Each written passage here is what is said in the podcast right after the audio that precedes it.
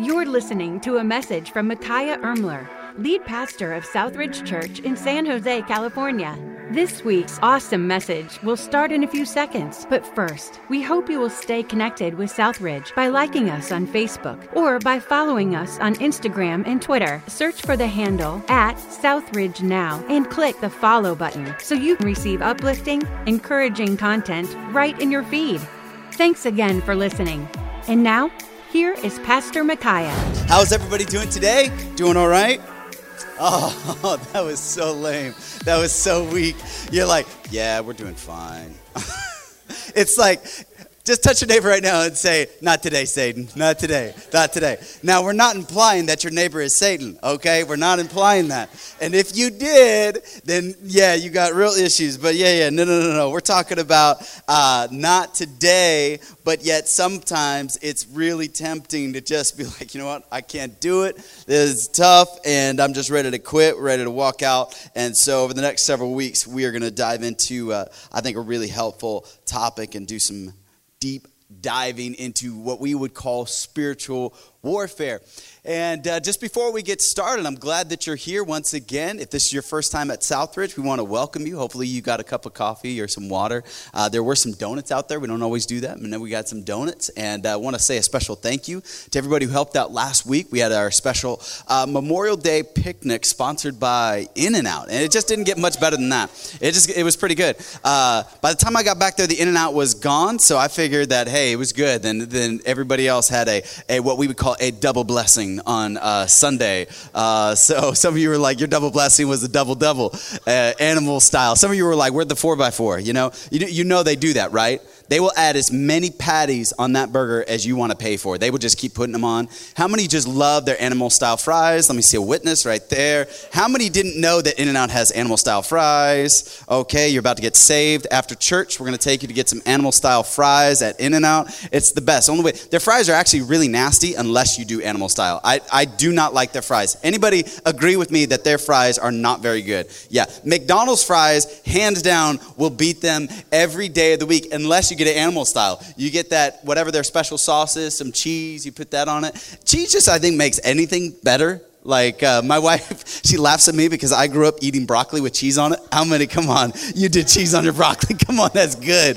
That is so good. And she's like, that is so gross. I was like, no, no, cheese goes on everything. I will put cheese on anything. It just makes it all better. So we just had a great week last week and just a lot of fun as we kick off our new location where God has us and what He's doing here. It's just been a privilege to be a part of it. Thank you so much for all those that come in early. You set up, you help tear down and it just makes a big difference. I really appreciate you guys. Yeah, yeah, yeah, yeah, yeah. You can do that. You can do that. I was sharing with our huddle. I was like, it's so great, you know. Like, uh, I'll text people, "Hey, you available to to set up?"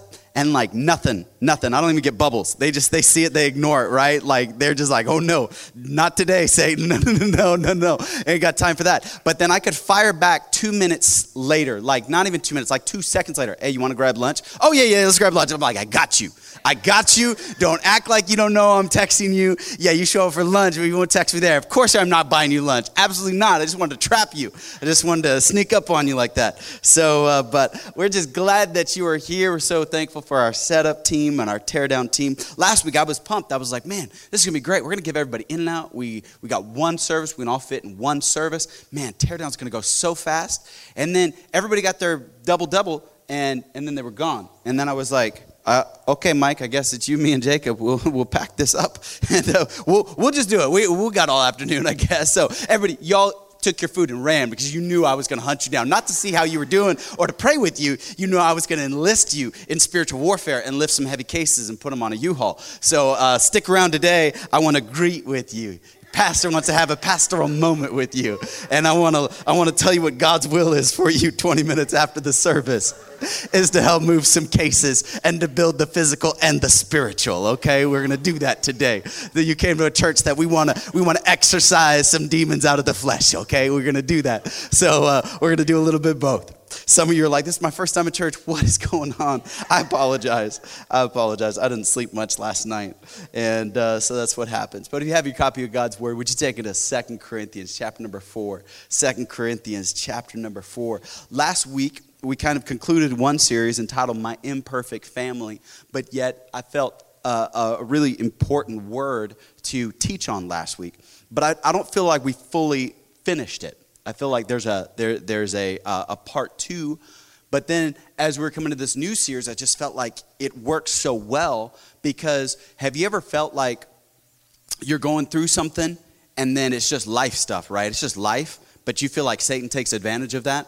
Because you know you're going through just normal marriage stuff, but then all of a sudden you feel like, man, I just feel really depressed, or I feel really discouraged, or it's just a difficult season. My wife, we sat down last night about 9 30, 10 o'clock, and she was telling me about her sister who's about five, six months pregnant who just lost her job. And it's, it's, it's like, okay, you're dealing with being pregnant, and then at the top of that, now you just found out you lost your job. Okay, that's discouraging. Sometimes you ever just feel like that, where you're under enough pressure as it is, but then it just seems like Satan takes advantage of that pressure. Uh, John, uh, Matthew 4, Jesus is going into the wilderness, and the Bible says that he fasted for 40 days and 40 nights. But that's when Satan came to him, because Satan always comes in our area of appetite, meaning our area of weakness. Wherever he can get at us, that's where he's going to come after us. And so, as we're talking about Satan, no, not today, we've got to understand that he's going to take advantage when we are at a disadvantage advantage. You might want to write that down. Satan is going to take advantage when we are at a disadvantage. And so we need to be prepared for that. And sometimes it's hard to be, isn't it? Sometimes you wake up that day and your first thought is not, hey, why don't I get mad at my wife five minutes before I have to leave for work and then I can't function the rest of the day? Like, you don't wake up with that, but it just seems to one thing after another, domino effect just kind of happens, all right? And so that's when Satan says, Hey, I'm going to take advantage of your disadvantage. So some of us are surprised that it seems like when it rains, it pours. Understand, Satan is looking for those opportunities. But my prayer, and I believe through this series, that it's going to help us handle the additional pressure because life is filled with pressure, isn't it? Life has all kinds of pressure. It has, like we said last week, you've got relationship pressure. Whether you're married, dating, or single, you still have a pressure. Some of you have a pressure because every time you talk to your parents, they're like, Are you dating yet? Are you married yet? Are you engaged? When are you going to have children? When are you going to stop having children? Hey, when are you going to start raising the children right? I mean, they, there's this pressure, right? When are you going to get done with school? When are you going to start school? Hey, when are you going to get a job? Hey, when are you going to get a better job? When are you going to make more money? When are you going to be stop being all about money? There's just pressure. You can't please everybody, but it just seems like you have this pressure. You got a boss that puts pressure on you. You have a, a family member that puts pressure on you. Sometimes we have what I call external pressure, the external pressure, and will explode because of the external pressure. You got so much pressure, you just you just explode. But then there's another kind of pressure, it's internal, where you implode. You say, what do you mean you implode? It's where nobody else knows that you've imploded, but your soul is just kind of dead. It's barely hanging on. You're dealing with depression. You're dealing with discouragement. You're dealing with dark demons that nobody else sees because what's happened? You've imploded. Nobody can see it. When we can see when you explode. Yeah yeah we can see as a fist goes through the drywall in the house. We could see that. We can see as a sl- car door slams. We can see as you uh, uh, uh, throw something down on the floor out of frustration. We can see the look on your face when you've exploded. But you know what? Some of you are sitting here this morning. You've imploded and nobody knows and you're keeping that inside. You've imploded because you're just hiding it. And it's a pressure that we don't know how to deal with, but here's what happens Satan notices. You know, he watches you, he is studying you. And he is looking for the chink in the armor. He's looking for the weak point. And this is where we need to understand what Peter talked about in 1 Peter 5. He says, Be careful because your adversary, the devil, He's walking about as a roaring lion looking for whom he can devour. Now, a lion looks for who's weak, or he's going to look for when we are weak. Now, here's the thing you and I, we're human beings, we are just naturally weak. We always we were stronger.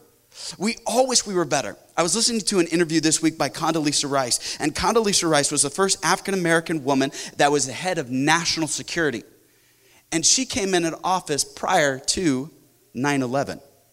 How would you like to be the first African American? Now you have to handle 9 11, but you're the first African American female that's ever been in this position, and 9 11 happens on your watch. Talk about pressure. because she talked about the fact that people were already saying you can't do the job you're not qualified based on first they started with the fact that oh you're a female you, you, you shouldn't do this job then they went to the to the race part oh you shouldn't there was all kinds of discrimination and yet she had to overcome she said did i do the best no but hindsight 2020 i didn't do that bad either I didn't do that bad. So sometimes we, we understand there's so much pressure and we think we're just failing. We just think, oh, everything's falling apart. But we've got to look back and say, you know what, there's a lot of pressure, but I'm not doing as bad as I think. So last week we talked about pressure and we said this about pressure. You can look at pressure as a prison that just keeps getting smaller with all the pressure you're dealing with. And some of you felt like that. You felt just absolutely trapped. And when you and I view pressure as a prison, we're thinking one of two things. We either want to escape it or we're just trying to endure it. We're just trying to endure it. I just got to endure this marriage. I just got to endure the teen years. I just got to endure the terrible twos. I just got to endure this. And, and it, you're just like, oh my goodness, when, when will these days just, just stop? I just got to endure. But then we said last week that that's not how Paul talked about pressure. He said, I was in such deep pressure, I despaired of life. But then he went on to say, hey, look, when it comes to pressure, if you see it as a prison, your reaction is going to be to escape it and endure it. But he said, he's like, no, no, no. Pressure is not a prison, pressure is a platform to be embraced because you're going higher. You're stacking it. You're stacking the pressure. The pressure is building, it's helping you. But yet we see pressure as negative.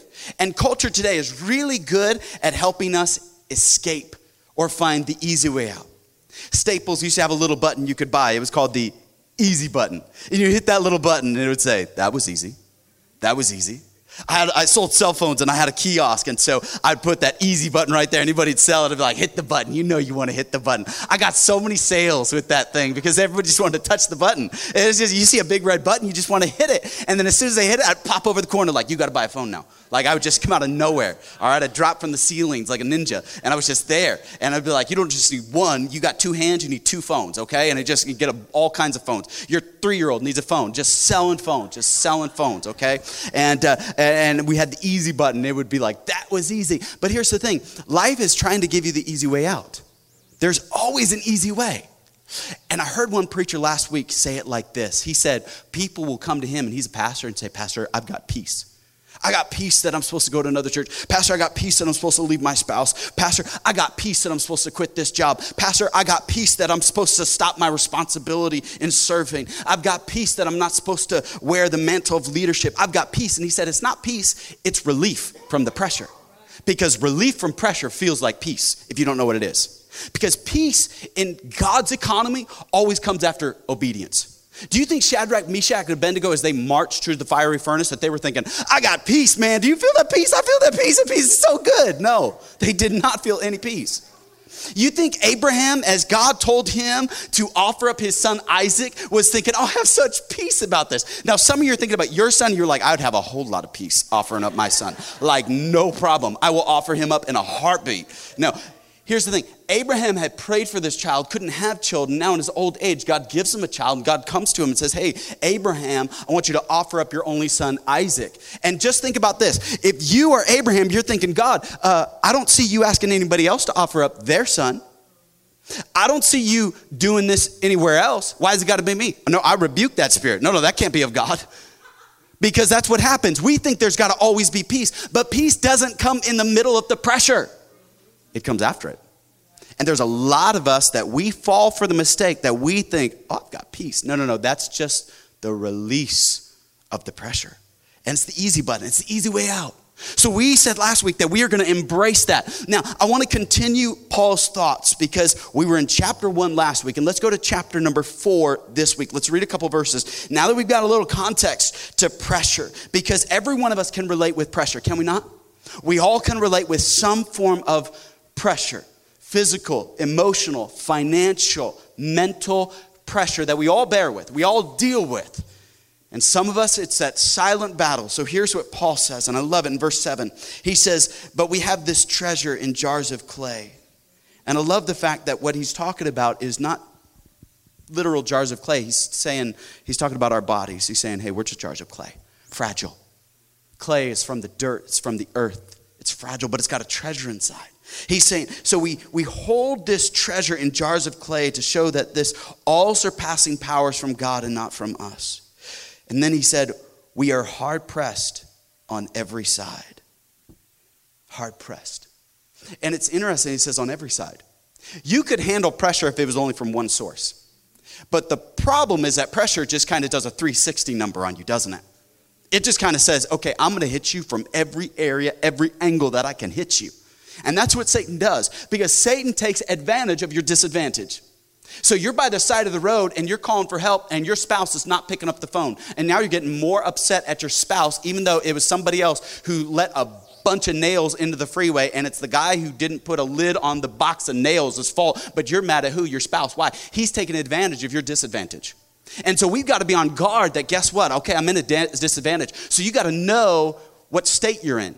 So if some of us are extra tired, then you've got to say, wait, I'm a little bit tired. And guess what? When I'm extra tired, I'm extra crabby. So I got to be careful about that. Some of you, it's when you're hangry. For a long time, I was dating my wife and I was like, man, there's just certain times of day, she's just not the sweet, beautiful, wonderful, awesome person that she is. And then finally I figured out, you ever seen that Snickers commercial? You ever seen that? That is no joke. That is real. That is real. You give them a Snicker bar and they really do change back into that awesome person they're supposed to be. So I always thought, I got to have food. And uh, I just and keep it in the glove compartment, keep the granola bar, just always have food, always always getting food. And I found out our relationship. Uh, she married me, so obviously things got better, right? And it's just like understanding. Hey, where am I weak? No, those are simple areas. Sometimes we don't understand why we feel lonely, and because we feel lonely, we will we'll do some rather foolish things because we don't understand. Hey, what do I need? Because why? We got this pressure on all sides. We're just trying to look for release. And so, Apostle Paul, he's saying, hey, guess what? We are hard pressed on every side, but not crushed. We're perplexed. You ever been perplexed about it? Right now, I'm in a season, I am perplexed. Touch your neighbor and say perplexed. It's just a fun word. Perplexed. Perplexed. That means you don't know what God is doing. You ever been in that season? You say, God, something is happening and I don't know what. I don't know why. I'm perplexed. This is so encouraging, isn't it? Because God stopped Paul and said, Paul, I'm going to use you in a great way. Paul wrote 13 books of the New Testament. Paul is arguably, outside of Jesus, the greatest Christian who ever lived. And he was saying God was doing some stuff he did not understand. All of a sudden, when I read that, I highlighted it, I underlined it. I was like, thank you, Jesus, because I didn't understand it. Because sometimes we feel like, well, we need to understand it.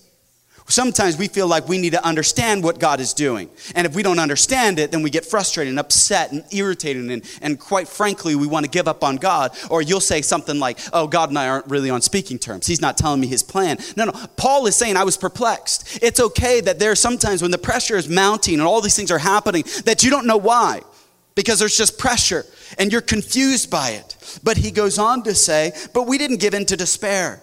He's saying, even though we didn't understand it, we didn't give in to despair. Despair is an emotional response. Now, the word perplex has to do with a mental thing going on. So he didn't let what was going on in his mind affect his emotions.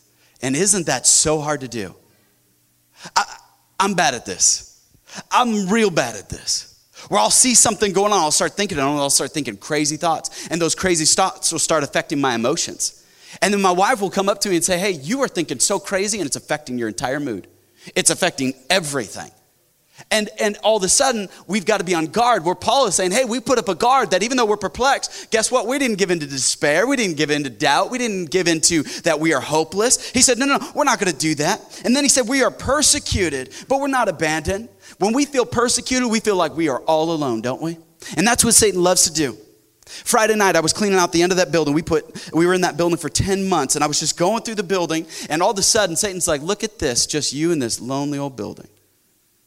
Man, we had stripped it out. Pastor John and I, we had worked hard. Others had been in the week, and we had just worked real hard. And I was just in the building, and Satan started to plant these little thoughts. Look at you, you're just sweeping the floor kicked you out of the building, hundreds of thousands of dollars of stuff that you guys did, and all the work, all the hours of painting, the scrubbing. Everybody worked so hard, and look at you all alone. And then I had to stop and say, I'm not alone. Oh, no, I'm not alone. Oh, no, no, no, no, Satan, I'm definitely not alone. My God said, I will never leave you nor forsake you. I'm always there. And at that moment, I got a text message from somebody in the church saying, I'm praying for you. I was like, look at there, Satan, I'm not alone. You see, here's what you have to do. Sometimes you feel like you're all alone in your apartment. You feel like you are all alone in your job. You feel like you are all alone. You have to remind yourself, guess what? I'm not alone. You see, Paul said, hey, we're persecuted, but guess what? We're not abandoned. He said, we're struck down, but we're not destroyed. These verses preach so well. And he goes on to continue his thought. But here's what I want to remind you I want to talk about some principles of pressure. First of all, I love the fact that he uses this plural uh, form of talking. He always says we, we, we, we. Did you notice that? Because remember, remember, when we start feeling pressure, we can feel all alone. And we'll start looking at our coworkers, our relatives, our friends, on friends on social media. We're saying, they never go through what I go through. I am all alone. What are we creating? We're creating a victim mentality that God, you are just picking on me. Here's what I want to tell you about pain and pressure it's not prejudice. Pain and pressure comes to each and every one of us. And Satan just loves to take advantage of our disadvantage. And so, what Paul is doing, Paul is saying, hey, guess what? Pressure needs a partner. Pressure needs a partner. He's saying, We were in this, we were in this, we were in this. And if you are going through something, you need a partner in the pressure.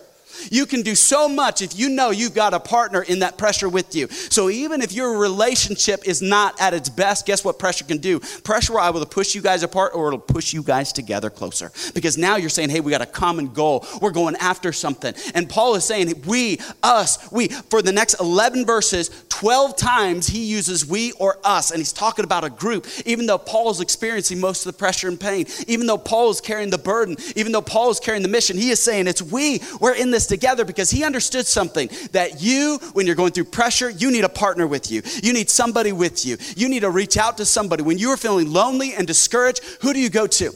Because what pressure does, it constantly makes you feel like you are constantly giving and giving and giving and giving and never receiving. So you just feel like, man, I am all alone here. But pressure needs a partner this morning because you are going to get to moments where you will feel like more is being required of you than you have the resources to give. And that's when you're going to need a partner.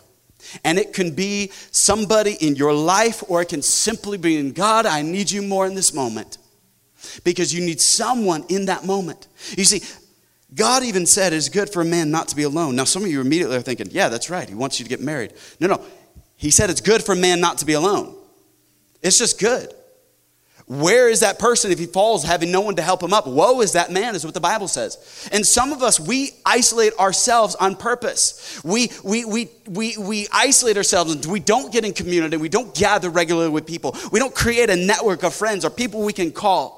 There's got to be a short list of people that you can call. I remember listening to one interview, and this guy said, You know what? I had weekday coworker friends, but I had no weekend friends. He said, There's a big difference.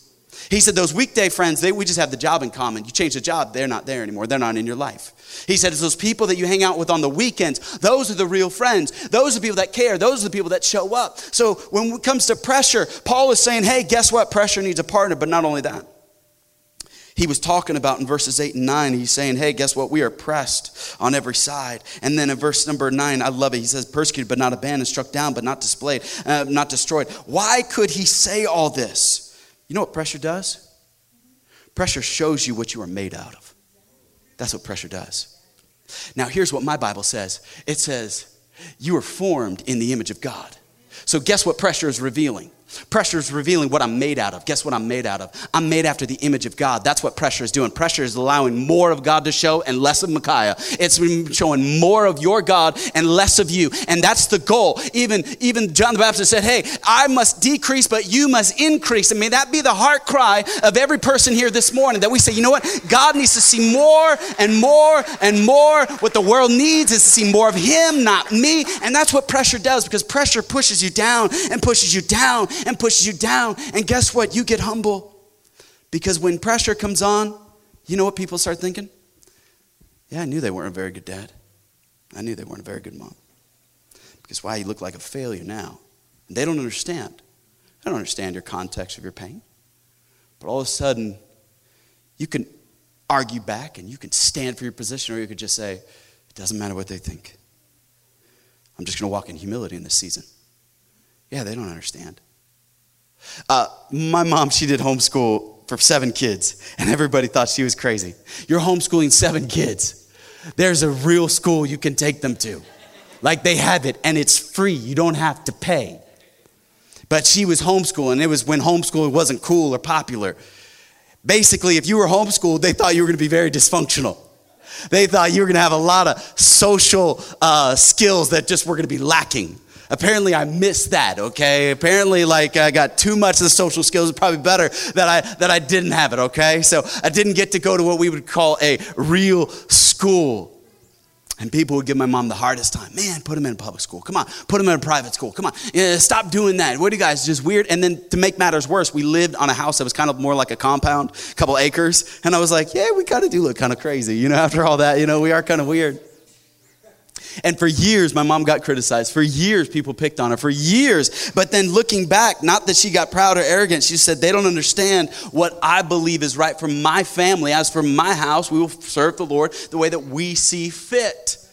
And she watched as other parents then would come to her because then their teens were their teenagers were hitting the teenage years, and all of a sudden, public schools and other places offered opportunities that guess what? Quite frankly, the homeschool didn't have. You know, it wasn't like I could go to the bathroom and buy drugs for my brother. Okay, it just wasn't available. Okay, if I didn't have it, he wasn't gonna have it, okay? And it wasn't like, hey, we gonna, hey, the seniors are throwing a party at my house. You know, it was all the same house. You know, it wasn't gonna work. You couldn't, you couldn't get away with that, all right? There was just all kinds of things that we didn't have to deal with. And guess what? Quite frankly, it was kind of a blessing. It was a protection for us. So later on, people were, came back and were like, hey, that was a smart thing to do. You see, we see pressure is revealing something. Pressure is doing something inside of you. You see, only when you are secure in God, then you'll know that you can endure. When you get to that point, you say pressure is doing something. You see, pressure will, will, will show you things. Also, pressure will show you where your power comes from. Notice, if you would, let's turn our attention to verse number 18. We're skipping down here. In verse number 18, I love it. So fix our eyes on what is seen, but not on what is seen, but what is unseen. Since what is seen is temporary, but what is unseen is eternal. You know, for too many times when we are uh, succeeding in life, you're succeeding in your job, it's real tempting to think that you did it. And we get to a point where many of us as Christians, we can kind of do life on our own. What God is trying to do and what pressure does is that we no longer see God as useful but essential. There has to be a moment in our life where we get to the point where we say, God, it's not like I want you, it's that I can't get along without you. I have to have you in this situation. I'm not wise enough, I'm not smart enough, I'm not good enough. You see, God, you are not just useful, you are essential in this situation. And God will allow you to get into places where you're saying, God, I've exhausted every other resource. You are my only option. You see, God wants you to get to the source of where the power comes from. And Paul, even in these verses, says, guess what? Hey, though our inward man, though the outward man perishes, our inward man is renewed day by day. And he's talking about the fact that the power of Christ is inside of us. So when we've received him, then we can do all things through him. So he is talking about this pressure. It is allowing you to do things because that's where the platform is. So God is saying, hey, I want to use this pressure, but you got to get to where your source is. And some of you have so much charisma, you have so much talent. Some of you just know how to make money. Some of you just know how to build a great organization. Some of you just know how to win with people. Some of you are just so good, and it's tempting for you to build your whole life on that one talent and that one area and where God is saying, guess what? You are relying on that to the exclusion of everything else. But I've noticed something about God. God loves to use the broken and the weak things. The parts of our lives that are weak, the parts of our lives that are broken, the parts of our lives we want to cover up, the parts of our lives that we don't want anybody else to see, the parts of our lives that we don't put on our social media, the parts of our lives where we don't share with people. That's what too often where we want to hide that. And God's like, no, no, no, that's what I want to use to, to reach more people. That's what I want to use to bring me glory. Because now, guess what? God is getting all the glory. You're not stealing it. Yes, God's given you gifts. Yes, God's given you talents. But God uses pressure. Why? Because it clarifies your purpose. He gets you to zero in on what He really wants you to be about. That all of a sudden, when you're going through this, all of a sudden you start trimming things back. You're like, I just got to see God. So, whatever I got to do. If I don't have time for TV, I need to get more time with God. If I don't have time for my friends, guess what? I just need more time with God. And all of a sudden, He starts to clarify your purpose. Not only that, He starts to purify your motives. Sometimes we do stuff and it's not exactly for sanctified, holy, redeemed motives. because we want the attaboy. We want the pat on the back. We want people to say, man, you're, you're so humble. You're so great. And so God will allow pressure into our lives to purify the motives because God cares about motives. Matter of fact, he goes on to say, hey, man looks on the outward, but God sees the heart. God sees what's really going on. God sees why you give, why you serve. And pressure reveals that. Pressure purifies it. Where you get to a point where you're like, you know what? I, I do it because I really just want to serve God. I want to make him known. I want to lift him up. But then I love this, and I want to spend the rest of our time together. We don't have much more time, but turn your attention to verse 15. Let's spend our time here. Paul then said, Hey, they've been pressed beyond measure, right? He said, All this is for your benefit, so that the grace that is reaching more and more people may cause thanksgiving to overflow to the glory of God. Therefore, we do not lose heart. Wow. He's saying we're pressed on every side, but we're not going to lose heart. Touch your neighbor and say, Don't lose heart. Don't lose heart this morning. Don't lose heart. I don't know what your pressure is, but don't lose heart. You're pressed beyond measure, but do not lose heart. You say, why? Because here's what Apostle uh, Paul says Though outwardly we are wasting away, yet inwardly we are renewed day by day. For our light and momentary troubles are achieving for us an eternal, an eternal glory that far outweighs them all. He talks about a different weight. He's saying there's a weight, but there's an eternal, glorious weight. There's a better weight. Here's what I want to say to you as we close. You see, pressure is doing all these things, but too often, you know what we do with pressure? We're trying to cope with pressure. We're trying to cope with it. What is coping? trying to figure out a way to live with the pressure. We're trying to cope. What is Paul actually saying? He's not saying, hey, let's learn to cope with the pressure. He's not trying to cope with it. He's saying, let's convert the pressure. You see, too many of us, we're trying to cope with it. We're just trying to figure out how to keep doing life as a single mom. We're just trying to do life without an extra income. We're just trying to do life handicapped. We're just trying to do life with depression. We're just trying to do life with addiction. We're just trying to do life uh, as a spiritually anemic Christ follower. We're just trying to do life with just a, a, a, a few friends. And that's coping. And God never came to this earth. He never sent Jesus to this earth so that you would cope with Christianity. He never wanted that for you. He wanted you to convert the pressure. You say, what do you mean by convert the pressure? And the only way I knew how to illustrate this is I got to grab my prop. So I'm going to disappear, but I'm coming back just for a second. So hang on, I'm still back here. I'm just grabbing something, stuff's falling. That's okay. But uh, we're going to convert some pressure this morning. You say, what do you mean we're going to convert some pressure? You see, God, God takes pressure in our life and he does something with it. You see, what God is doing in your life, you're just saying there's pressure. There's pressure. You remember one of these? Remember one of these? Yeah, you remember what these do. Yeah, your kids know. Your kids know. I went with Austin to pick this up. He was like, What are we gonna do with that? We're gonna baptize some people? I was like, We sure are. We sure are. Some of you have been gunning for you. You know you need to be baptized. You picked the wrong Sunday and you picked the front row, the splash zone. Praise the Lord. And we didn't sell ponchos today. This ain't SeaWorld. Sham slam. What is happening? I'm building up pressure. Why? I'm going to convert the pressure into power. So God is saying, don't cope with that pressure anymore. Convert that pressure into your power. See, God doesn't want you to go around as the victim, but as the victor. God has said, I'm tired of you telling everybody and whining at everybody that you got so much pressure in your life. No, I want to take that pressure and I want to do something with it. I want to, I want to use that pressure so that I can get more glory. See, Paul said this pressure is working not against us, but it's working for us. Why? For an eternal weight of glory. There's something bigger. There's a bigger story going on. But you and I, we're so busy coping with pressure. And I'm tired of us coping. I'm tired of hearing pressure, message about pressure and coping with it and little tricks and little trends. No, no, no. We need to stop stop coping. We need to start converting. That's what God wants us to do. He wants us to take that power and He wants to say, guess what? I'm building that pressure. Why? So you got more power. Because guess what? Without the pressure, you don't have any power. And some of us feel like, why is my life powerless? Why do I have no power in my marriage? Why do I have no power to reach my friends? Why do I have no power to change the life of my children? Why do I have no power in prayer? Why, when I read the Bible, is it dead and dull to me because you have, my friend, no power because you escape every opportunity for God to build pressure. And it's time that you say, Today, no, not today, Satan. I am done giving in. I'm done looking for the easy button. I am done coping. I will convert that pressure, though it hurts, though it's hard. I'm going to keep going. I'm going to keep walking. I don't understand it, but God, I'm done coping. It's time to convert because I need some power in my life. We have enough powerless Christ followers. We need some people that are filled with the Holy Ghost, red hot revival revival Christians who say, guess what? We're going to change the Silicon Valley for Christ. And I can't be quiet about it. I can't be silent about it. I can't go passively into the night about it. I can't be politically correct about it. I have to tell people about Jesus and what he's done for me. And I won't stop. I won't give up. You can kick me out of the building. You can take my money. You can take whatever you want. It doesn't stop me from the mission. And it should never stop me. No matter what gets in my way, we say, you know what? God is going to take this pressure and he's going to release more power.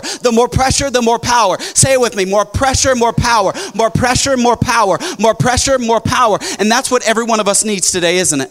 We need more power.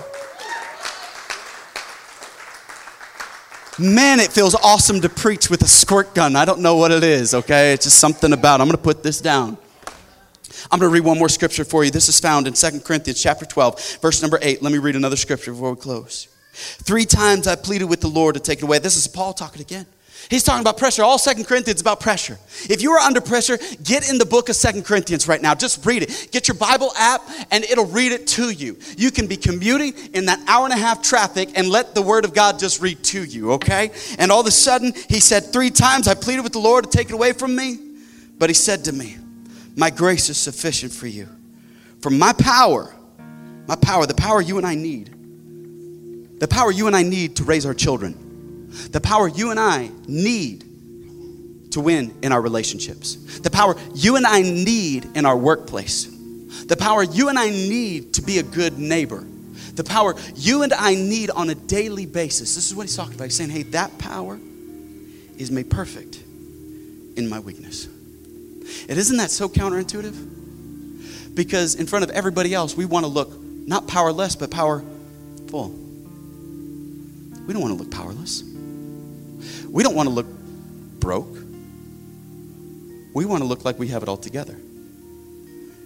And God was telling Paul, No, I'm going to work in the weakness. I'm going to work in your weakness.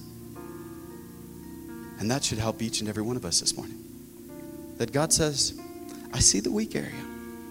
I want to work in it. And you know why? You know why God wants to work in it?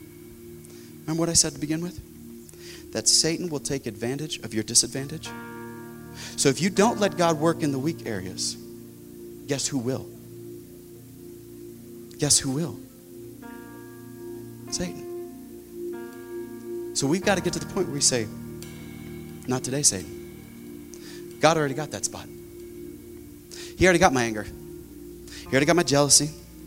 He already got my insecurity. He already got my addiction. God's already working on it. Position's been filled. No need to apply. And all of a sudden, you will find. My wife paid me a big compliment this week. She said, You were handling the pressure extremely well. I was like, Are you kidding me? Are you kidding me? Because I lie and wake and I put my face in my pillow and I'm like, ah! I have a long way to go. I have a long way to go but I'm trying to say, God, I could cope with this. And I got all kinds of fun ways to cope with things. I got Netflix. I got ice cream. I got credit card debt. I got Capital Auto Mall. Let me get real. I got pornography. I got depression. I got too much alcohol. I'll find yours. I got overeating. I got envy, jealousy, insecurity. Oh, I can cope with all these. The shadow side of us. The shadow side. We all have a shadow side. And I can feed that. Or I can say, God, I really want to cope with this. And I got all my coping mechanisms. And these are my default mode, because we all have a default mode. And God, you to convert this. I just need you to take it. God, I'm just going to give you the weakness. And God, I'm going to ask you to step in. And then Paul, he said that's what he let God do. He said, God, I'm just going to give you this spot. And God said, There we go. My grace is sufficient. My grace is sufficient. You will fall in love with God's grace. You will say, God, I need your grace. Oh, God, I can't survive without your grace. God, I can't go another day without your grace. You see, we grow in grace. Grace is what grows us. Grace is what sustains us. We are saved by grace. We are sanctified by grace. God works in His grace. It's all about the grace of God. It's not that anything we've done, it's all about His grace. But then He goes on. He says, This is why, for Christ's sake, I delight in weakness, in insults, in hardships, in persecutions, and difficulties. For when I am weak, when I'm weak, we're all weak. You could be the owner of a Fortune 500 company and you're weak. You could be the best mom in the world. You're weak. You hold this treasure in jars of clay. God's told Paul, when I'm weak, then I'm strong. That's the principles of pressure. You see, you think you've got to have it all together to be strong. No, you don't have to have it all together. As a matter of fact, it's the exact opposite. It's when you recognize you don't. And you say, God, I got a whole lot of pressure to convert. God, will you take my pressure and will you convert it into your power? And God says, the more pressure you have, that's the more power you can have. And the more power we need. I'm tired of us being powerless. I'm tired of us not having influence. And God is saying, I want you to have influence. I want you to have power. I want you to make waves. I want you to bring revival. I want you to stir things up. I want people by the word of your testimony. In this series, we're going to be talking about Peter. Peter said, Oh, I'll never leave you, I'll never forsake you. Everybody else will turn away, but not me. And what did Peter do? Three times he denied him. But then Jesus came back to him when Peter was fishing on a boat and said, Peter, come to me. Peter was fishing. He jumps out of the boat, swims to shore, and Jesus had a meal of fish all ready for him. You see, Peter's a fisherman who was out fishing. And when Jesus called him, Jesus already had the fish. Jesus said, You don't have to do anything for me. It's what I want to do for you. And some of you are afraid to come to God because you think you have to do something for Him when God says, I already got it ready for you. I already did it. As a matter of fact, I cleaned it and I grilled it and I seasoned it and it's ready to eat. If any of you like fish, you know those little fish bones, they get caught in your throat. Those can be dangerous. And Jesus said, I already took care of it. You see, that's what God wants to do. He wants to say, Hey, where are you weak?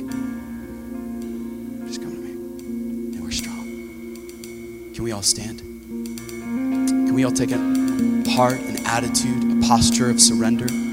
A posture that says, God, the world tells me I need to be strong, I need to be powerful, I need to be in charge. But God, there's something counterintuitive going on. You're saying, God, that you take my weak areas and where I'm feeling the pressure. And you're saying, if I will stop coping, you will start converting that into power. And God, let the pressure build now, because I understand it now. Let the pressure build. God, let the pressures build at work. God, let the pressure build in my family. God, let the pressure build around me. Because when the pressure builds, I now know to convert it into your power. Though he slay me, yet will I trust in him. Though I'm hurt, though I'm wounded, I will walk on. I will keep trusting him. Though I walk through the valley of the shadow of death, I will fear no evil, for you're with me, and God will sustain me. We hope you were encouraged by today's message from Pastor Micaiah. If it was a blessing to you, don't forget to share it with a friend or family member this week. If you have any questions, we'd love to hear them. Get in touch with us by visiting southridgesanjose.com slash connect. Again, that's southridgesanjose.com slash connect.